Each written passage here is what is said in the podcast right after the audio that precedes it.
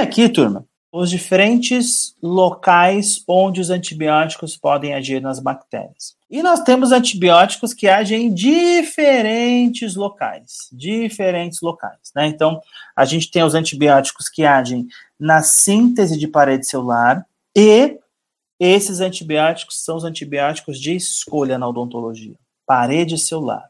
Né? E aqui a gente tem várias classes de antibióticos que agem na parede celular. A gente tem as penicilinas, penicilina, cefalosporinas, monobactâmios, carbapenemos, a vancomicina, todos eles agem na parede celular.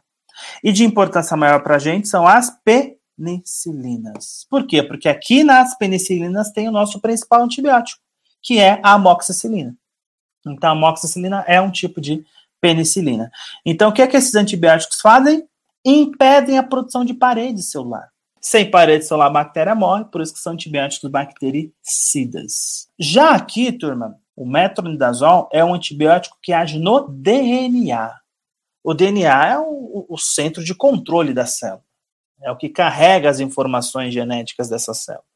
Então, se eu degrado o DNA, o que, que vai acontecer com essa célula? Se eu destruo o centro de controle dessa célula, o que vai acontecer? Dessa bactéria vai morrer.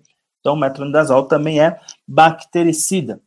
E o metronidazol, ele tem uma ação muito mais efetiva em bactérias anaeróbicas gram-negativas.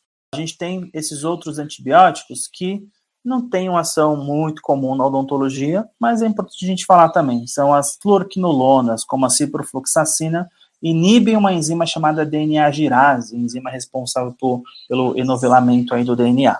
É mais, é mais utilizada para infecções urinárias, infecções pulmonares.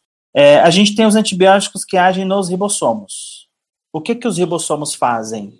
Os ribossomos são responsáveis pela síntese proteica, síntese de proteínas.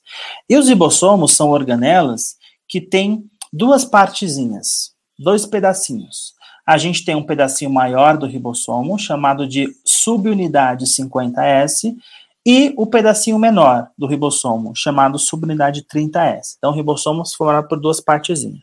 A gente tem os, os, os antibióticos que inibem a subunidade 50S, como azitromicina, claritromicina e clindamicina, e os antibióticos que inibem a subunidade 30S, como as tetraciclinas. Tá? Então, esses antibióticos que bloqueiam os ribossomos e, portanto, bloqueiam a síntese de proteínas, antibióticos bacteriostáticos. Eles não vão causar a morte da bactéria, mas vai impedir com que ela continue se proliferando. E aí você controla a infecção.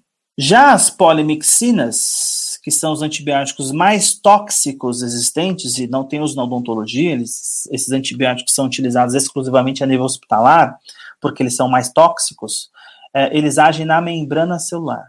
E dá para entender por que, que eles são mais tóxicos para nós, seres humanos. Porque todas as nossas células também têm membrana celular.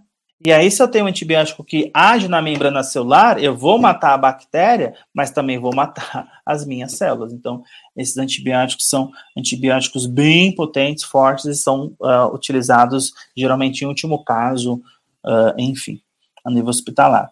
E a gente também tem os antibióticos que agem no metabolismo da bactéria que também não tem os, anti, não tem os na odontologia, mas são antibióticos aí que foram, foram muito utilizados aí no, no, na década passada. São, por exemplo, as sulfonamidas, como o sulfametoxazol. Eles agem no metabolismo do ácido fólico. O ácido fólico é uma substância importante para produzir o nosso DNA. Tanto o nosso DNA das nossas células quanto das bactérias. Só que nós, seres humanos, as nossas células conseguem adquirir o ácido fólico pela dieta pela alimentação. Já as bactérias não. Elas têm que produzir o seu próprio ácido fólico. E o que, que esses antibióticos fazem? Impedem a produção de ácido fólico. E a bactéria não consegue se replicar, se reproduzir.